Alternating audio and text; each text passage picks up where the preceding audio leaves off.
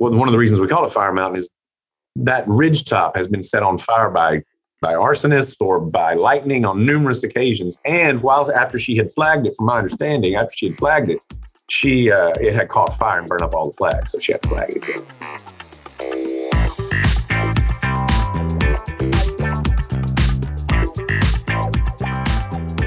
Welcome to Trail Effect.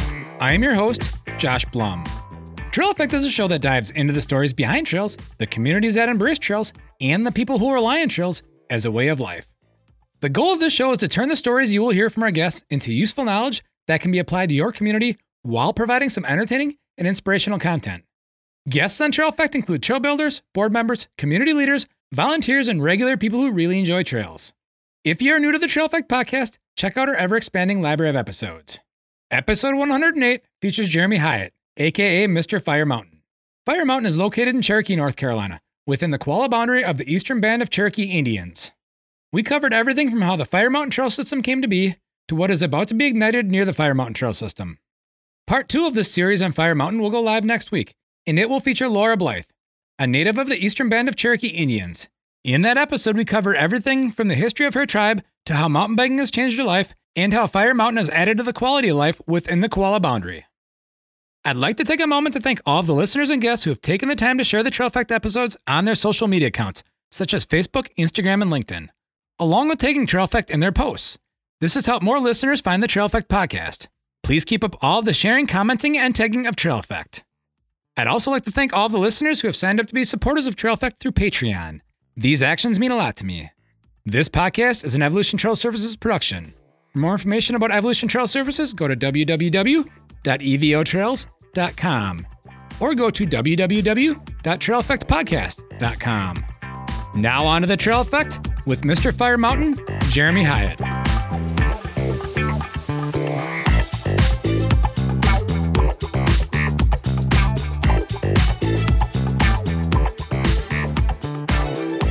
Here we are today on Trail Effect. I have Jeremy Hyatt. Jeremy is the Secretary of Operations for the Eastern Band of the Cherokee Indians, otherwise known as the EBCI, which we may, may refer to that as in this con in this conversation today. How's it going today, Jeremy? Doing great. How are you? I'm doing good. It's Wisconsin, and it's been a roller coaster for weather. I think it's been a roller coaster for you guys as well. It has indeed. It's uh, it's pretty. It's a beautiful day out here today. It's about 35 degrees right now, I think. It was 60 two days ago, and it's supposed to get up to around, I think, 50 today. It's uh, at least the sun is shining. We've had quite a bit of rain down and a lot of cold, cold temperatures over the holidays too. It's been a mess to some degree. Yeah, it was definitely a cold winter, I think, or cold holidays for at least everything east of the Mississippi in this country. So, no doubt about it. Well, let's get into your role at, or let's actually back up. Let's go, let's get into how you got into mountain biking. Cause yeah, I think you have a unique story on how you got into mountain biking and trails, which then will, that'll roll us into what we're going to talk about today at Fire Mountain, which is your trail system there at the Eastern Band of the Cherokee Indians in Cherokee, North Carolina. You bet. Um, how I got into mountain biking myself was through my dad. My folks divorced whenever they were, when I was pretty young. I was around eight years old. My dad used to take us out in the woods. We used to, after they separated, divorced, whatever, I guess he had a lot of extra time on his hands, but we were going out into the wilderness a little bit. He'd take me rock climbing. He started getting into bicycling. He was around 39, 40 years old at the time. And he would take me along with him as I would visit him on weekends. And, you know, it wasn't just weekends. We, we, we, we spent a lot of time together.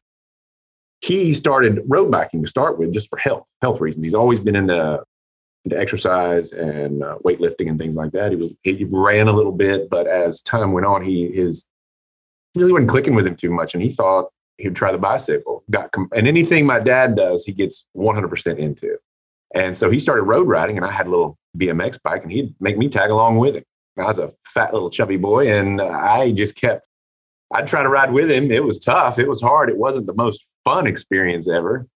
And then he got himself a mountain bike when he got himself a mountain bike, he would uh, ride the local trails like Tsali. He would go over to Bent Creek and those types of things. These are all trails he used to ride on motorcycles years ago. Well, particularly over in Bent Creek area, and he was very familiar with them. He would go over there, and he would, uh, whenever he was home or whenever I was staying with him, he would put me on his mountain bike, and he would ride his road bike on the road, and that way I could keep up with him a little bit better. And that's kind of how it got started at 15 years old, I got one of the best Christmas presents ever, and that was a, a Trek 830 uh, mountain bike. And um, I've kind of been riding for the most part ever since. So I'm 46 now. You do the math, it's a long time. And it was a great experience for my dad and I to, to be able to ride together. We still do. He's getting to where he's not riding as much anymore, but uh, I will always cherish and remember the day that I was actually able to beat him. Like I said, he was he was really into it. He he got 100% into it. A very fit guy, uh, a very light guy, and so he uh, didn't drink, doesn't smoke. You know, I remember the day that I was actually able to beat him to the top of the hill. It was uh, it was quite a feat. Yeah, and I suppose that's a day where on the parent side, it's kind of mixed emotions, right? It's like, great, now the kid's beating me, but then you're also proud of the kid too, right? Exactly, exactly. I know that's what he felt. I, I know it, and it made him uh, work harder too. Uh, there's a lot of stories about my dad and I, I could get into. I won't get into here, but he and I used to try to kill each other on the bike. That's for sure. Riding really hard on the local trails, trails we used to build trails together. It's it's really been a part of my life for a very very long time, and it's a it's, a, it's certainly a passion of mine. In you know now it's a lifetime sport. It's something you don't ever have to stop doing. Well, let's fast forward a little bit because you're also the Secretary of Operations for the Eastern Band of the Cherokee Indians. And let's kind of talk about maybe how you got into that role and how that role, this will set the stage for for the Fire Mountain Trail System because the Fire Mountain Trail System does fall within that role. You bet. Around 2009, I started working. I, I was working at the at the casino as a table games dealer. Around 2009, I started getting in. I was appointed to the uh, government affairs liaison or chief of staff for uh, Principal Chief Michell Hicks. I was in that role for four years it wasn't a role that necessarily suited me or any talents I had really. I, I, I enjoyed it, but it wasn't something that I was absolutely 100% into. And it was also an appointed position.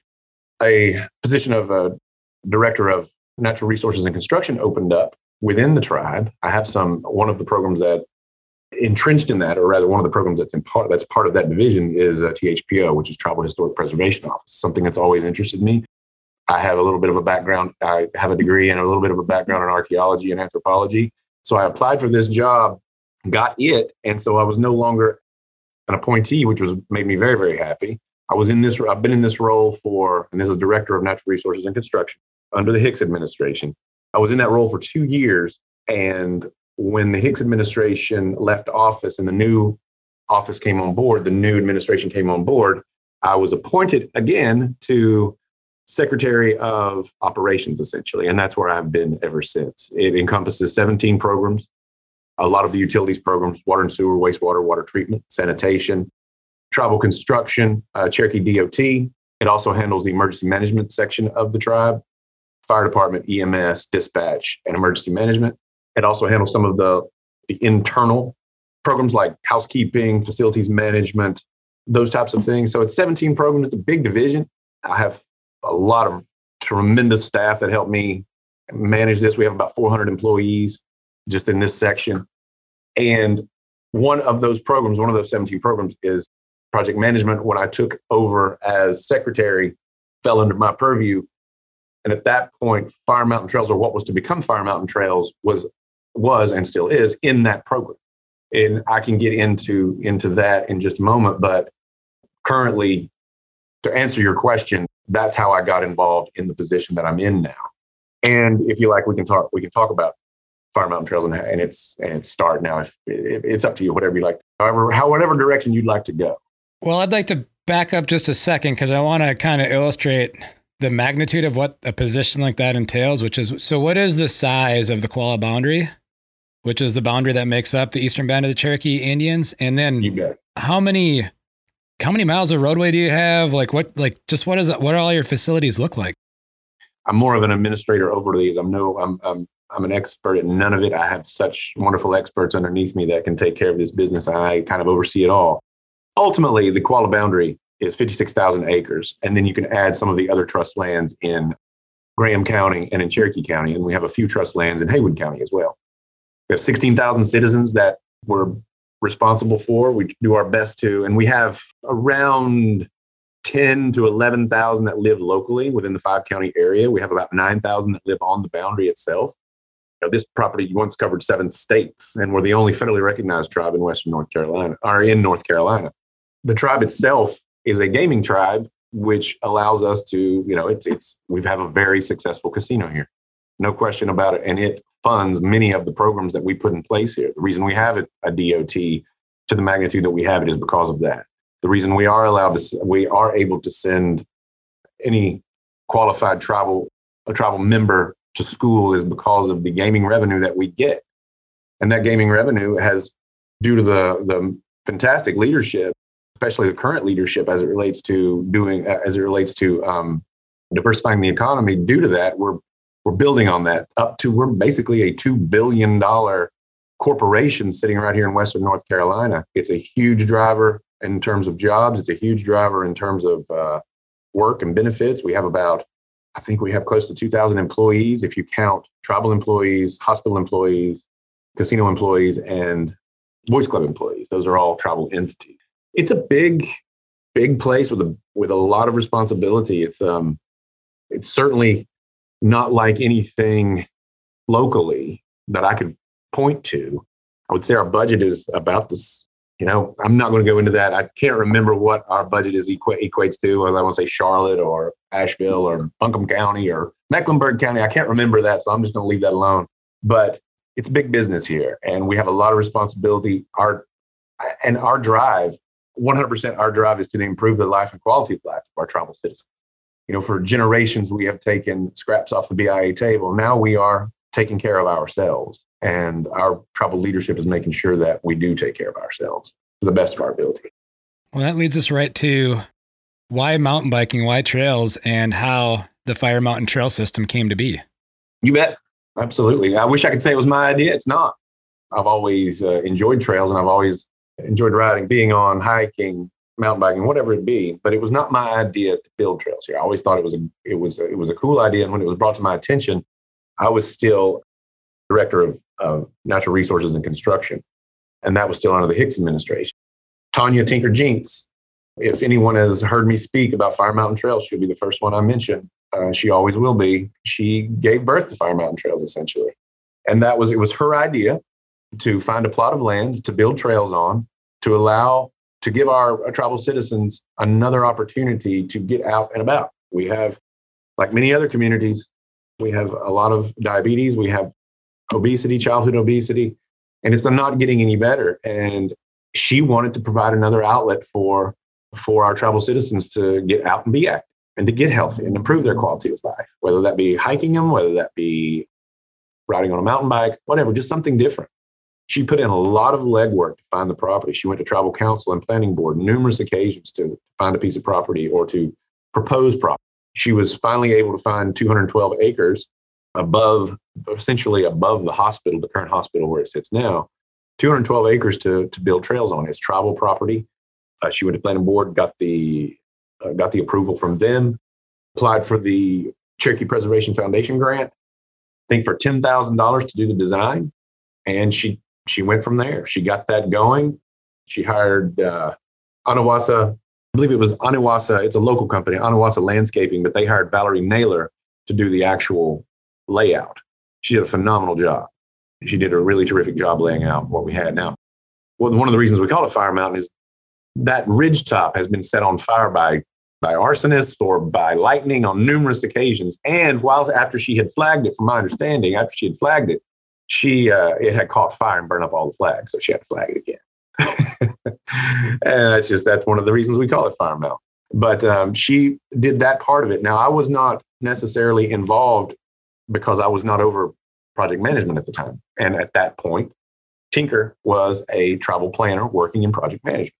After she had gotten the uh, funding for the design and the design was complete, she left uh, for greener pastures at the Preservation Foundation and she left. And about the same time, I took over project management. So it kind of sort of fell in my lap. I think she had maybe, it fell in my lap and it, so it became a passion project for me. And I was over project management. I had the manager of project management make it a priority. We asked for the funding to get it done. We had a, we sent the design out for bid. We had a good price come back from uh, who was ultimately, eventually, ultimately our builder, and that's Trail Dynamics, Ed Sutton over in Brevard area.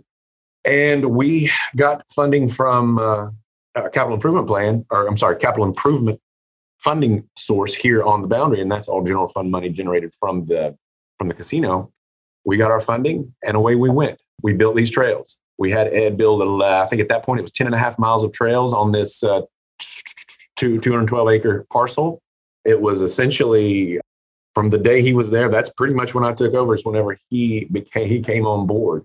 We cut the ribbon on June 9th, 2017. And what ultim- what was ultimately what started out being a project that was for our tribal citizens, which it still is very much so for our tribal citizens, became something so much more. It became a kind of a, a destination. We've had more traffic here from the region than I ever anticipated. I never anticipated Fire Mountain being a draw that it has become. You know, it's it's not Pisgah, it's not uh, it's not necessarily DuPont, but we get a lot of people coming here. People that are uh, taking trips specifically for it, and people that are over in Pisgah or DuPont or in Tsali, and hey, let's go at let's let's head toward Cherokee and let's see what they have to offer. I've had some really really good responses. Have a lot of people here. We our numbers keep going up. It seems it's it's it's it's wonderful. We're right now at 11 after a few expansions. We're right now at 11 and a half miles, hoping to improve on it constantly. Well, let's put this into perspective in terms of distance to, like, say, Pisgah National Forest or DuPont or Tsali. Like, how do you sit geographically, distance wise, from those locations? Uh, we're a little closer to Tsali. I would say we're from from Tsali. We're about 35 minutes. We're a little further to Pisgah and DuPont. From here in Cherokee, it's uh, hour and 45. I would say hour and a half, hour and 45. There's no real good way to get there from here. really yeah, the mountains kind of put put a big barrier there, right? exactly. And you don't want to go through 26 because, gosh, it traffic is just so horrible and the road is so horrible. Uh, so, you know, there's four or five different ways we go, but uh, we still managed to get over there. There's no question. So, in terms of people coming to Cherokee in general, and you're saying your numbers have gone up, and there's a casino there. Like, do you, is this contributing to a lot of your numbers going up? You know, or the casino, it, not the casino. I don't think. not, think not the casino, but I mean, just people, fin- uh, you know, visiting the Qualla boundary in the EC, e, uh, EBCI. Absolutely, yes, I think so. Um, because a lot of the folks that are coming here to ride Fire Mountain wouldn't come here otherwise, and then they're finding, hopefully, and that's what we're striving to do here, is to provide things. Okay, if Fire Mountain's going to bring you here, or if fishing is going to bring you here, we need the other periphery things. We need food and beverage. We need uh, better restaurants. We need more restaurants. We need uh, more amenities. We need things to do in the evening. Uh, we need um, we need alcohol. We just passed. Uh, um, we just got alcohol about six months ago. In terms, we used to be dry. Now we have uh, alcohol by the drink and package. So that's a really nice thing. That's a really nice amenity to have, and it's important if we want to expand what I hated seeing happen were fishermen and mountain bikers coming here and then traveling to Bryson City or Sylva to to to have their after after ride beverage or after ride food. So we're hoping to improve upon that. But I would say that yes, many people are coming specifically for that. And I'm not saying everyone's leaving town. There are a few that are stopping and they're going to the drama or they're going to the Indian village or they're going to the museum, which are all three fantastic amenities to go to ultimately, to answer your question, yes, they are coming here. We have more people coming here, or at least stopping in here because of mountain biking.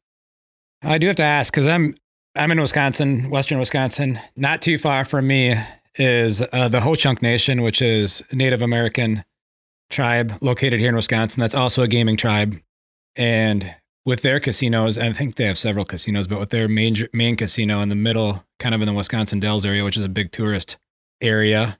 Do you have rooms and, and lodging and, and food and stuff with the casino too, or is that just really a standalone casino? Hey, we have the biggest hotel in Western North Carolina. Okay, that's where I was going with that. Yeah, we have four towers. Gosh, two thousand rooms, three thousand rooms. I don't, I don't. I, it's hard for me to keep track things go. I don't go to the casino very often, other than to have a have a bite uh, or watch a show. But we have a brand new convention center. It you could take our casino, slap it right in the middle of the Las Vegas Strip, and it would fit right in. It's beautiful and it's continually growing. I think we have four towers. We have right around 3,000 rooms. It's the biggest hotel in Western North Carolina, maybe the biggest hotel in, in North Carolina. Wow. Once you're capturing the gaming dollar, you don't want to let the gaming dollar go. You don't want to let, so that's why you have everything all on that one big camp.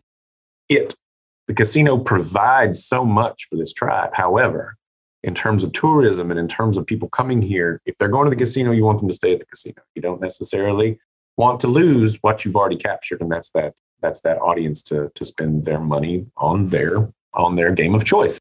So, and most people that are coming to game aren't necessarily coming to ride or fish or anything like that. They're coming to game and they're coming to go home, and they're and they're they're going to stay and they're going to go home.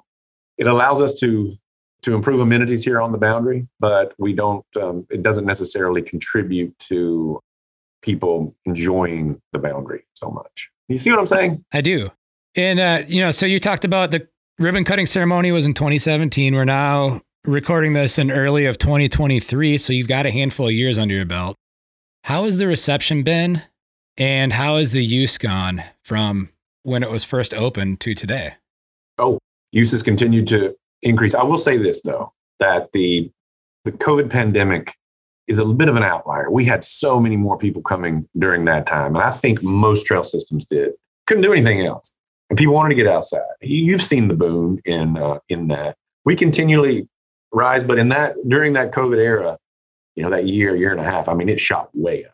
It started to come down now a little bit, but it's still tracking at, according to our trail counters anyway, it's still tracking pretty well. We're still having more and more people come all the time.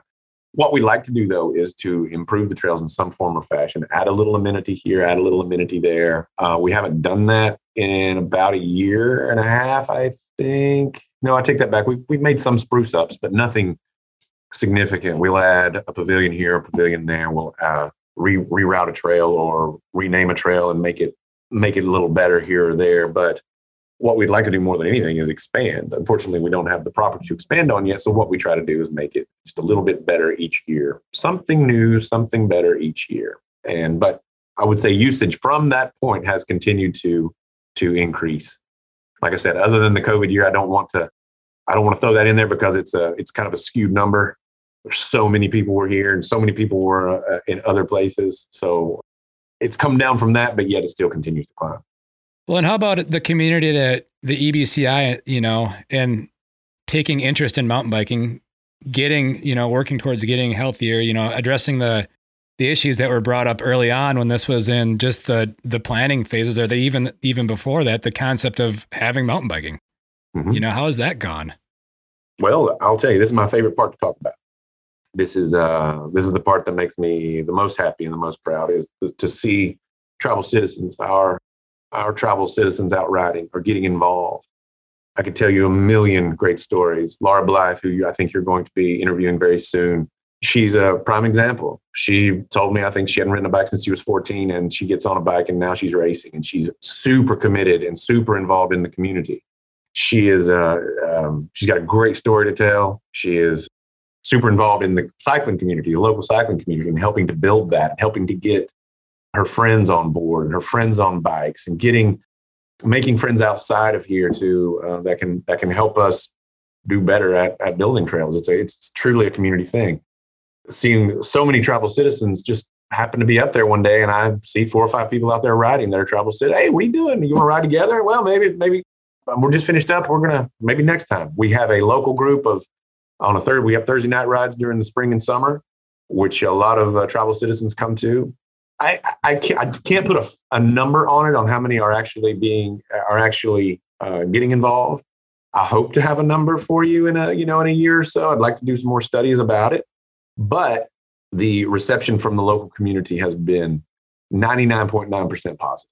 Uh, yeah, 99.9% positive. It's been great, and it's not just it's not just. Uh, I like to say that that a lot of these citizens, a lot of these tribal citizens are improving their lives. I, it's just a, it's just a great story. It's just a great feeling when you're out on the trail and you see a, a dad and his son out there riding, you know, and you chat with them a little bit and they tell, give you some feedback on the trail and they're getting involved in it. And their other kids are coming out and you see families being together, getting healthy, being, being healthy and um, um, being active. It, remi- it, it reminds me of my time with my dad uh, whenever I was younger you know, it's just a wonderful feeling to see. There are so many great stories here from our tribal citizens that have gotten into cycling, and it has truly changed their lives. I could I could name you a th- uh, could name you 10, 15, 20 people that I could say this is who you ought to talk to because they have a great story. And Laura will will, will give you a great story as well. Her dad, Larry, uh, just as another little anecdote, he was the vice chief of the tribe for 12 years, very respected man, uh, great fella, and a friend of mine. He's a, he's been a friend of my family for a very very long time. He got he started riding. He started um, getting involved in. Uh, he'll come up to the Thursday night rides every once in a while. He won't ride so much on single track, but he'll take his. He's gotten on an e-bike, and he's just he's killing it. He's lost I don't know 30, 40 pounds. Uh, he's feeling great. Whenever he uh, he will uh, get on his e-bike sometimes, and he'll ask and say, "Jeremy, let's go up. Uh, let's let's let's do a ride together." And I'll, when we're able to do it, we've done it once or twice.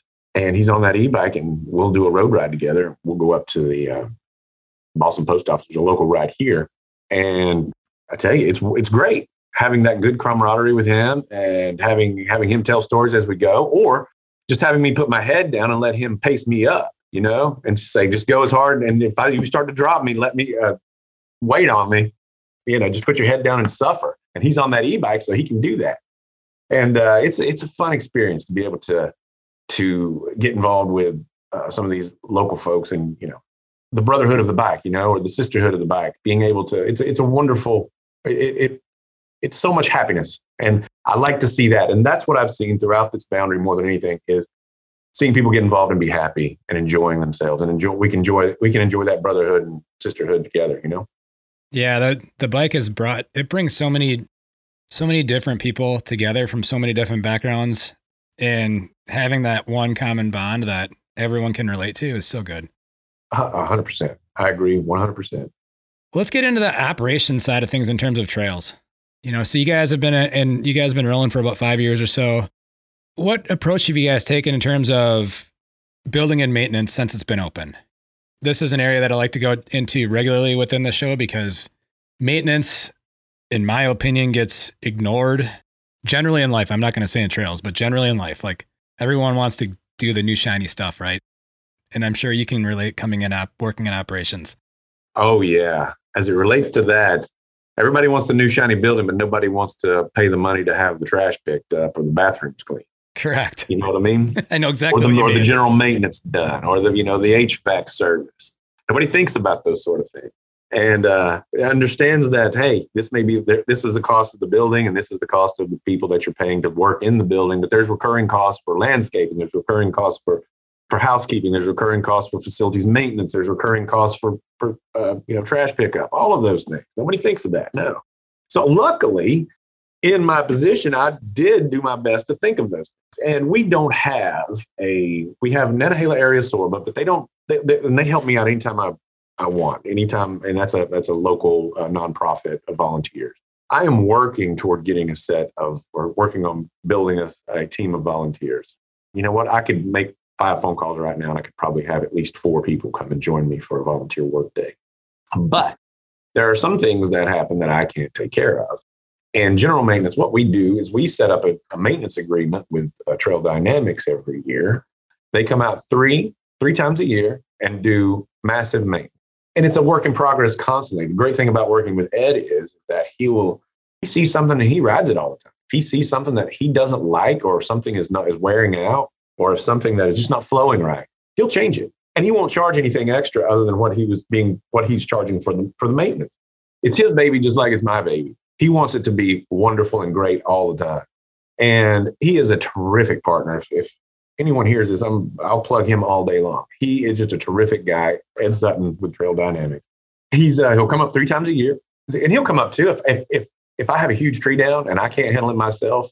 He'll come up and help me, and then we'll ride afterward, or we'll ride before, and then we'll have beers after. It's great. It's I mean it's just great, and he will do it at pretty much at no charge as long as it's not as long as he doesn't have to get any of his big equipment up here or get getting his guys up here. And you know what? He can do that sometimes and he still won't charge for it. It's he's just a great community partner. He's a great travel partner. He has the utmost respect for the Eastern man and our tribal citizens. He's all of those people I was talking about, you know, the all the all the tribal citizens that have been riding here know Ed and they love him. And we anytime Ed comes to town, we try to get a group ride together. But that general maintenance agreement uh, we we we execute it every year. He comes up three times a year. If I need him to come up, like I said, once or twice here or there, he will as well. But he'll do. That's one thing about this trail is it's it's it's good, nice clay, and it is and it it bakes in the summer, so it drains well. Uh, it maintains itself very well. It was very well done in terms of trail, and it is. It's not everybody's cup of tea because it's a bike optimized, flowy single track. Not everybody, everybody, some people want to, want the chunk. We don't have the chunk. We have the flow. We have significant flow, and uh, it's it's it's really good dirt. Yeah, mentions that how much he likes working in this dirt up here. But because it was built right, there's not a lot of maintenance that you have to put into it. To be honest, trees come down, it's steep. Trees come down, they'll take out part of the trail, or they'll block two pieces of the trail. If it's big enough and I can't cut it up myself, a matter of fact, I'm going up tomorrow to cut four trees off of it. But if it's too big and I can't handle it or I don't feel comfortable doing it, I'll call him and he'll come over no problem. The maintenance itself is not a huge it's not a huge cost. If if you can get a trail builder to come out and continue continually do it i would suggest that.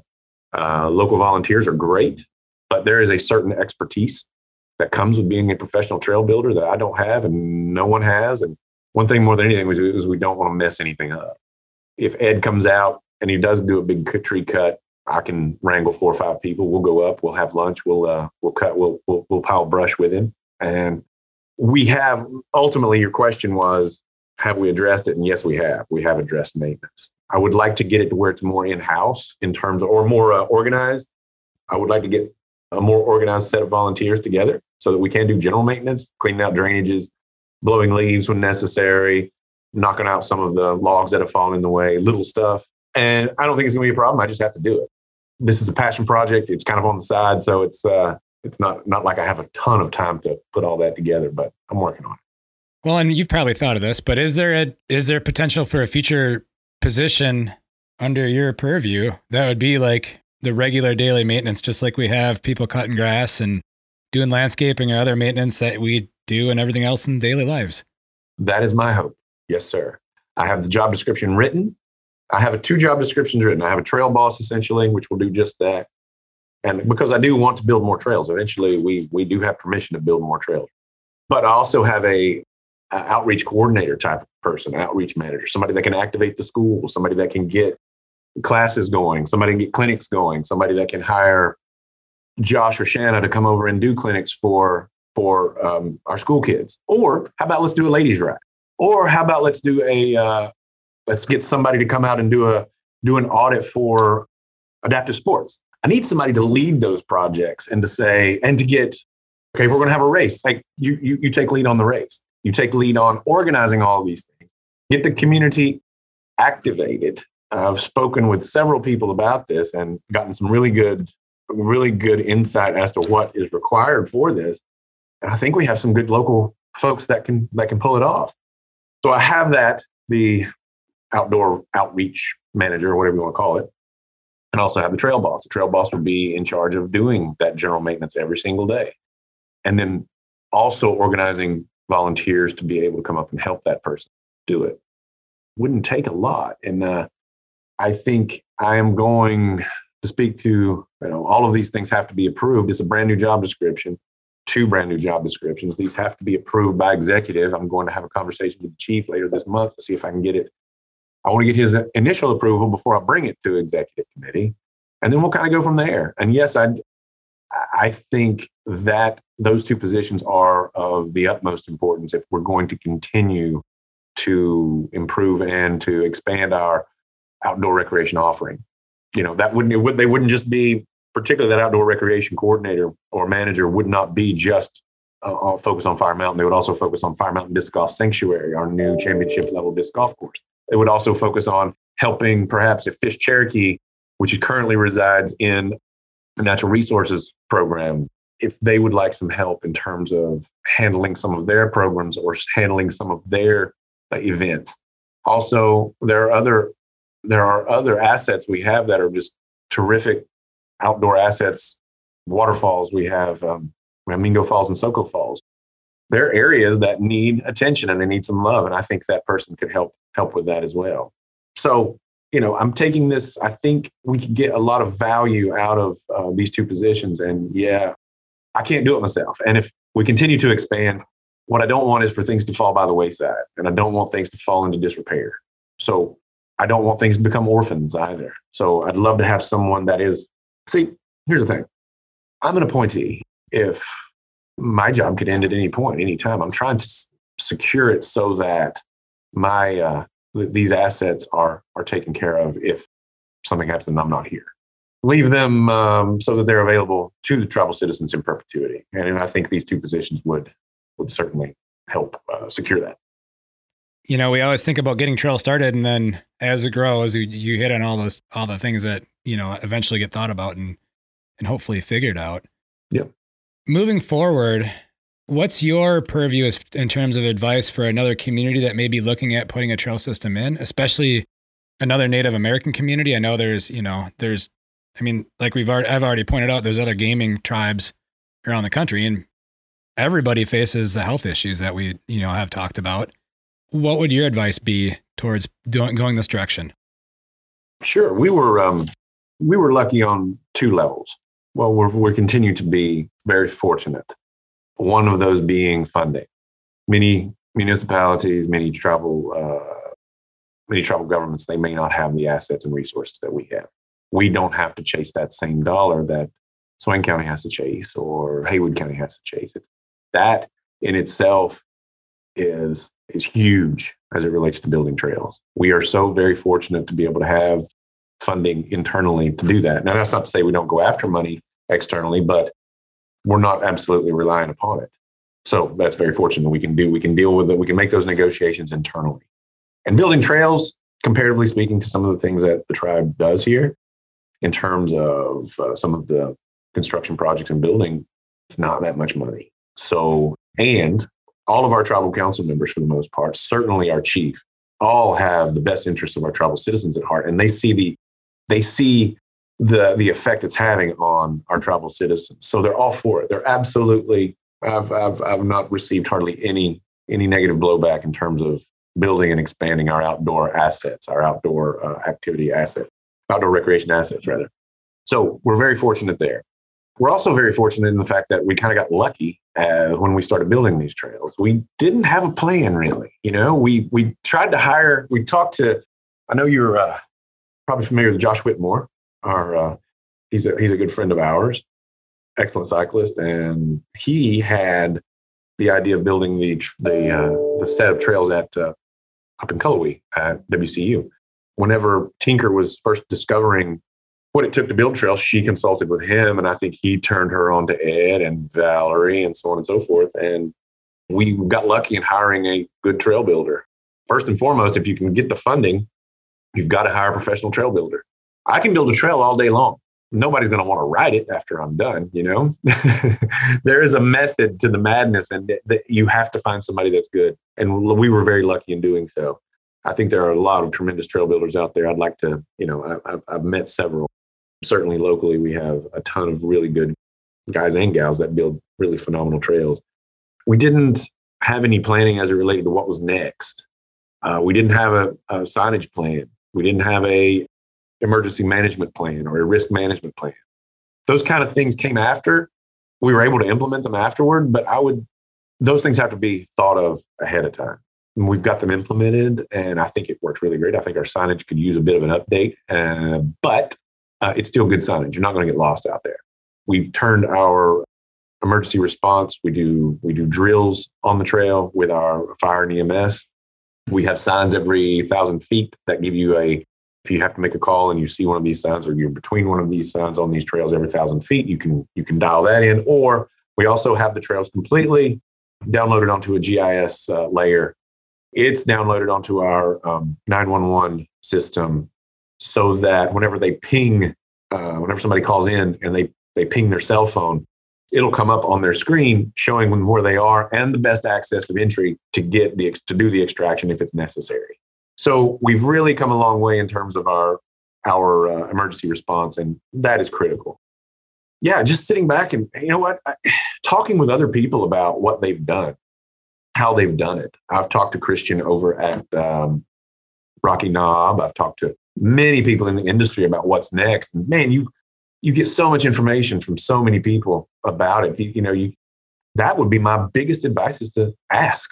Go to one of these. Uh, go to go to IMBA Trail Labs or contact contact Andy Williamson up in West Virginia. Contact. There's so many resources that you could that you can reach out to. Uh, it's it's just been amazing. It's been amazing on the stuff you learn after the fact. like I said, we got very lucky in terms of the getting a good trail builder, making sure that it was uh, done right, and a lot of that fell to Ed and Trail Dynamics. So a lot of this stuff is after the fact, but you know, I speak with these guys on on on regular occasion, speaking with people that are in the industry and asking for advice because I don't know everything. That's for sure, and I'm learning constantly. There's still so much I don't know. That would be my advice to anyone: is just talk to somebody that's done it, and I would be happy to, you know, holler at me. I'll be happy to point you in the right direction. Let's talk about 2023. I think you have uh, something that includes a playground, but not really swings and slides. We do. We certainly do. We are. We are going. To, fingers crossed. We're going to build one of the finest uh, bike parks around. That's what I hope to do.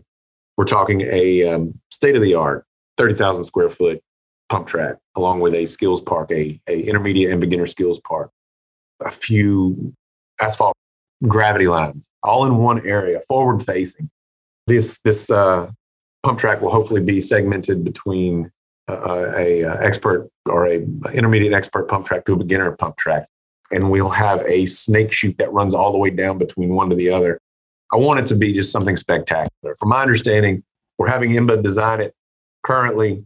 We're hoping to start construction this year. We'll see. Fingers crossed. We've hit a hiccup here or there, but we are really excited to have that coming to us we had an opportunity to build 10 to 12 more miles of single track and this bike park. With the escala- es- escalation of prices for asphalt and materials and so on and so forth, with the money we have available for it, we were only able to pick one or the other. Well, the single track was going to be geared toward, you know, turn up the amplitude a little bit, make it a little more expert level, at least six miles of it, of high end super, for some really, really good uh, gravity gravity features. And we were going to hopefully do this bike park that I just mentioned, that I just explained. Due to those cost escalations, I had to choose one or the other. Okay. My goal is to get tribal citizens on bikes and their kids on bikes. I'm not going to do that with Gravity Trail. I'm going to do that with a with a beginner bike park. I've still got that property permission to me to be able to to do that to do those trails, but this bike park is going to be game changing. I'm hoping to build something that is not. I'm hoping that we can build something that is not there's nothing like in the southeast. That's what I'm hoping for. We can just get to it. With the, you know, the design is taking a while, the engineering is taking a while. That's okay. That's the hard part. Once you get a shovel in the ground, that's when we start rolling. I can't wait to unveil what it looks like. I haven't shown that to the public yet. Until I get an absolute firm design done, I'm not going to do that. I'd say we're 90%, well, 80% done with design hope to get started uh, once we get a real price on it. And that's the scary part is once you get the design done, then you go out and just try to find a real price on it. Once you find that, you hope that it's within your budget. I do not want to go back and ask for more money. And this is a tribally funded project. I have 100% you know support behind it. I am super excited about it. It's going to be it's another passion project, but I want it I'd rather it take a little while longer and make it perfect than than to rush it and not not to have it. So ultimately, right now, what we want is that giant, um, and it'll probably be a Velo Solutions pump track, along with a intermediate and beginner bike park area, bike park areas. I want to see kids out there on Strider bikes. I want to see their parents out there, uh, you know, riding the the pump track with their kid. You know, I want to see mom and dad reading a book in the in the in the area while their kids are out there just just crushing it. You know, I want them to be able to connect as a family on on bicycles. I think it's it's easy access, it's forward facing, it's public facing rather, and I want my goal is to get more people on bikes. I can do that with this park. I can't necessarily do that with gravity trail. You know, gravity trails will come later, but right now I want this park to be successful. What's the proximity of this location relative to Fire Mountain Trailhead? I mean, everything's fairly close around here. It's within a, it's about a mile's drive. Okay. Say mile and a half drive ultimately, when we do build the when we do build the single track, we're hoping that it will connect to that single track. It would be no more than a than a short bicycle ride down the road, probably 100 feet down the road, and get on the be able to get to the trailhead. Where this is is I'm not sure if you're familiar with the park, the park entrance, the national park entrance in Cherokee near Saunooke's Village. It is on uh, it is on 441 heading toward Gatlinburg just before you enter the park in the big farmstead there, there's a giant parking lot before you exit the Qualla boundary, there's a giant parking lot on the left. There used to be a movie theater there. There's also a brewery next door. That parking lot is where we were going to have this, where we're going to have what I'm calling the uh, Fire Mountain Igniter Park. And I call it the Igniter Park because it's going to ignite the fire within these kids that's going to put them on single track for the rest of their life. You know what I mean? I do, and hopefully just figuratively and not literally this time. exactly. Exactly. Exactly. you said Gatlinburg. What's the proximity of, of Fire Mountain to Gatlinburg? Because I think a lot more people know where Gatlinburg is, to be honest with you. That's it's like the oh no, you're exactly right. Disney Half World hour. of the Southeast. Half uh, 45 minutes, I guess. 45 really? minute drive. Yeah. Oh wow. And the and the Igniter Park is going to be right next to the right next to the park entrance. So when you come out of the park, and that's 11 million visitors we get through Cherokee, driving through Cherokee, that's the first thing you're going to see is the Fire Mountain Igniter Park. It's so exciting. I get I get all giddy thinking about it. Not to sidetrack this too much, but I just saw via social media post in the last three days that they've just gone through the NEPA process and they're potentially going to put in 11 miles of, of bike optimized mountain bike trails in Smoky Mountain National Park, but on the it'd be on the north side, so closer to like the V Hollow side of the park, I guess you could say, or closer to the Knoxville side. Uh huh. And near Townsend, I think, right? Yeah, that's where V Hollow's at. Yep. I think it's Wears Valley. Wears Valley, I think, is what they call it. I have heard something about that. I don't know if it's, but it, it's been a year ago, I guess. I have heard that there's going to be something put there. I don't know if it's new trail, bike optimized single track, or or if they're just opening up some roads. I don't know. I'm not I'm not familiar with the project. I'm I I know enough to be dangerous. That's pretty much it. So well, I'm gonna have to get the backstory really on that because I think that in itself, you know, mountain biking in national parks isn't really a thing right now. No, it's not a thing. Absolutely. We we approached the park about opening up um, trails just for gravel, or not trails, roads for gravel riding. That's that are that are currently off limits. And the answer was no, due to, you know, whatever reason. I'm assuming that it's, uh, well, the reason we were given was uh, just resource, lack of resources to be able to handle it. Okay. I'm not going to comment on that any further, but okay. I, uh, I have, uh, I think that's a, that's an untapped resource. That's an untapped uh, opportunity uh, for the park and for particularly for our tribal citizens to be able to get on those those back roads or anybody locally to get on those back the park say, takes up so much so much property. There's a lot of it. I'd like to be able to get out and enjoy it a little more. We're not allowed to ride on the trail, so why not the back road? That's my point of view. I don't. I'm not speaking for the band. I'm not speaking for the tribe. That's my own person. Yeah, I totally understand. Speaking of you, what's your go-to ride? And kind of give the listeners what your go-to ride would be in terms of riding Fire Mountain. Oh, absolutely. Uh, I think the I think the prettiest route up, and I'm just to I'm to throw out our names here of these trails. There's not many of them. The ride up Uktena is the nicest ride. It, it's all steep, so get used to the climb, get used to climb up. But I'm telling you, the the payoff is is worth it. Uktena is a, a, little narrower. It's a prettier trail. You go through a rhododendron hill. It's got a little uh, little creek crossing here or there. It's very pretty. It does snake up the ridge.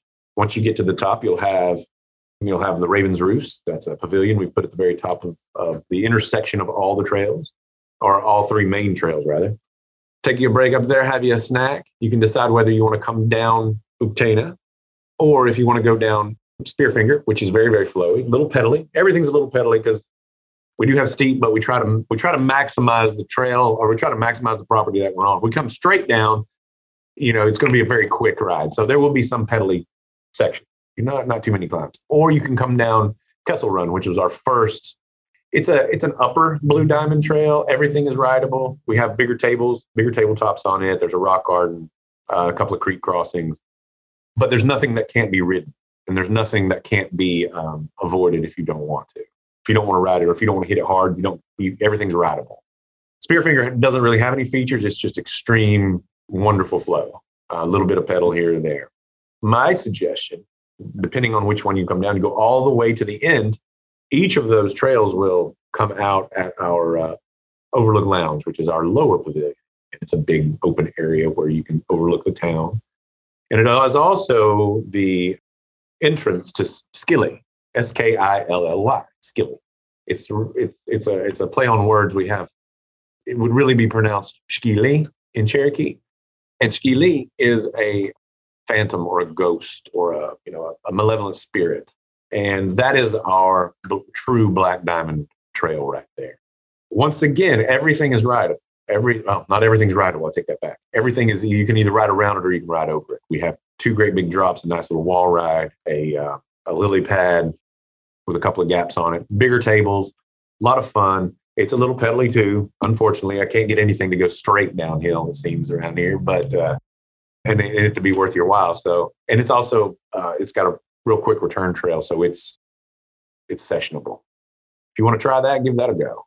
Got some. It's it's we just made some improvements on it for the upcoming year, and uh, that would be. And then if you decide not to ride down Skilly when you're at the Overlook Lounge, you can ride out uh, Lower Tinker's Dream or Upper Tinker's Dream, and those are our green ways in and out. That would be my suggestion. Or you know what? Just give me a call. I'll tell you. I'll, I'll go ride with you. That's my go-to actually. Whenever I need to get out for lunch or after work, get up there and hit it. And what's cool about it is, you know, you can take several laps on it if you got the if you got the energy to do those climbs. It's it's it's it's a wonderful it's a wonderful area to ride. I think. We didn't touch on this yet. and I know this is in the Appalachian Mountains, but we didn't touch on this. What's the elevation you guys have at Fire Mountain? I want to say right around uh, 2,700 feet at the top, 2,600 feet at the top. We're at uh, 1,900 feet right here, I think, give or take. So top to bottom, you got about 600 feet of vert. Yeah, six to seven. Yeah, depending on the right. Yeah. Mhm. That's a lot. That's a. I mean, It that is. makes for some good climbing days to get. You know, when you say you have the energy, if you have the energy, If you want to get in shape, holy cow! And, and you know what? Don't quote me on that. I, that's what I want to say. I'm not absolutely for sure because I get up there and I don't pay attention. I just ride. You know, I get up there and I'm like, well, I got a thousand feet of climbing today. Well, what did you do? It doesn't matter. I don't even think about it. So I would say, I would say, you know, six, seven hundred feet of vert. That's what I would say. Maybe we can ask it this way: How long does it take to climb to the to the what would you call it, the Ravens Roost? Yeah, up to the Ravens Roost, depending on which way you go. If you go up, um, it's a good 20 minute climb. It's a good 20 minute climb. And there's a, you know, it's beautiful too, especially this time of year with the leaves off. Gorgeous. And, you know, it, it has its own, there are truly, there are truly uh, four seasons here. And we try not to shut things down if we don't have to. It's open right now. We don't have it shut down. If it gets into a significant freeze thaw situation, a lot of people are on it, I'll have to shut it down until probably March. Hopefully the weather stays mild enough that I don't have to. Also, too, we're open to e-bikes. We're one of the very few places in Western North Carolina that are open to e-bikes. We allow e-bikes. I'm not in the I'm not in the business of making rules whenever I don't see rules that need, I don't see rules need to be applied. It's never been a, to my knowledge, there's never been a, uh, uh user conflict. So I'm all for it. I've got no issue with it. Yeah, I think the the user conflict with e-bikes is more perception than reality. So 100%. Agreed 100%. Anybody that poop, I, I say this all the time, and I, I think I've, I've said it and it's in print somewhere. Anybody that says anything negative about e bikes has never thrown their leg over. I'll be honest with you, and I've said this more than once in this podcast. I'm 100% in support of e-bikes. I have not thrown a leg over one, and for one reason and one reason only. I mean, I, I love buying bikes, but that's just another bike I'm going to have to buy. I know, I know what you mean. I have friends that rue the day they bought one or they they they they they, they ever rid they ever rode one because now they're that's all they think about is buying one. And they're not the cheapest thing on the planet, that's for sure. But yeah, I know exactly what you mean. They are they're wonderful. I've taken I've taken some of my colleagues that haven't been on a bicycle forever down here as I have an e-bike that I use to to work on the trail. I don't want to, you know, I don't necessarily all the time want to take my analog bike, my acoustic bike up the up the ridge when I got a saw on my back, so I'll take it. Some of my colleagues here in my office, I've taken them outside and let them sit on the e-bike. Oh my god, they love it. Absolutely love it. I've never seen anybody not just absolutely love an e-bike whenever they get on. So I've got another term that came up in this podcast back in November, and I'd never heard it said this way until I interviewed Kurt Gensheimer, and he called it the muscle bike The muscle bike. instead of the analog. heard the, the analog bike, ver- the so the analog bike or the acoustic bike is now the muscle bike versus the e-bike Okay, good call. I remember that. because it's powered by muscles versus powered by electricity. So the analog that. bike is is also known as the muscle bike now. I remember that. The muscle bike versus the e-bike. Yeah, whenever I get, um, whenever you speak with Laura, she's uh, uh, she'll she'll come up and when I got the saw, I usually don't want to go up by myself. She'll follow me sometimes. Some of my other friends will follow me, just so I've got somebody up there in case I cut myself and call nine one one or whatever, help me stop the bleeding. Usually, when I ask her that, she's like, "You got the e-bike?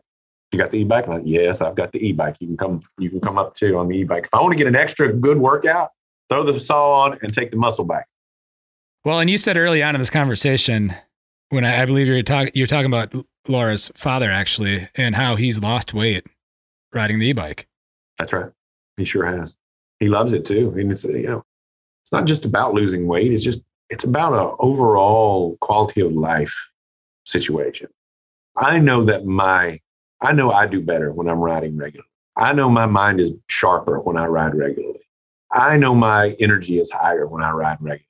I know my I know my um, disposition is better when I ride regularly. I know I have joy in my life when I ride regularly. If I don't, I, I, I suffer in all those aspects. I think it makes, put it to you this way, it makes me a better person when I'm on the bike. 100%. I can say that 100% too. And I know pretty much everyone I've ever talked to says the same thing. Yep. Yep. It's, it's a, it's like a drug. It's a, uh, it's, it's, it's, it's better than any any chemical, anything you can eat, drink, whatever. It's it's so good. It, it is true. It is true joy. You can't buy happiness, but you can buy a bicycle. And that's pretty damn close. Yes, you can. Well, do you have anything you want to talk about before we close this thing up? Is there anything we no. missed? Any kind of closing comments? Thank yous. You know, shout outs to anybody.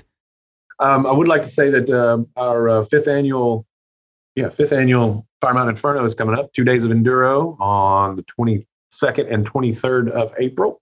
That's going to be a fun event. We have it every year. We're going to up the. We're going to do two days of enduro this year instead of um, instead of uh, cross country.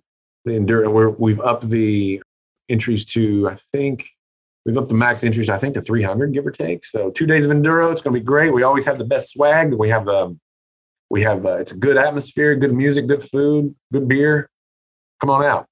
Uh, but I just want to say thank you for having me on here, and thank you for giving me the opportunity to tell the story again. I'm sure I rambled along quite a bit, but I can't thank enough the folks that are in my community that are helping me make this place successful. If I didn't have those guys, I wouldn't. Like Laura, like um, like Ed, like uh, like all the other tribal citizens that come out and ride on Thursday. If I don't have that and I don't have that support, we've got nothing. Uh, I just appreciate them more than anything. Yeah. Well, Jeremy, aka Mr. Fire Mountain, according to Andy Williamson. it's been a pleasure, sir. I appreciate you taking the time out of your day. Obviously, we've uncovered that you have a lot going on. You know, so I I appreciate you being able to take some time out of your day and and record this conversation with me, and we can get it out to the masses to, for people to hear and learn more about Fire Mountain and the Eastern Band of the Cherokee Indians. Sounds great, Josh. Anytime you're out here, buddy, holler at me. We'll we'll, we'll get a ride in. Perfect. Well, thank you.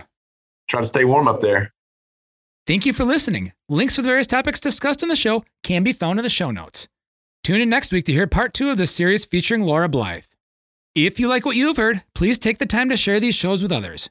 Sharing these shows will help create awareness of both the guests who have taken the time to be on the show and the podcast series itself. Also, if you're new to the Trail EAffect podcast, check out our ever expanding library of episodes. Please don't forget to leave a rating and review, as this is one of the best ways to show your support for the Trail EAffect podcast. I'd also like to thank all the listeners who have signed up to be supporters of Trail EAffect through Patreon. These actions mean a lot to me. With that, the value for value concept is something that has caught my attention. If you find value in the Trail EAffect podcast, you now have a way to provide value for that value via Patreon for Trail EAffect. This podcast has been edited and produced by Evolution Trail Services. For more information about Evolution Trail Services, go to www.evotrails.com. Or you can check out the new website at www.traileffectpodcast.com, spelled E A F F E C T. If you have ideas on future communities or people to feature on Trail EAffect, please don't hesitate to reach out by emailing evolutiontrails at gmail.com. Thank you again for listening.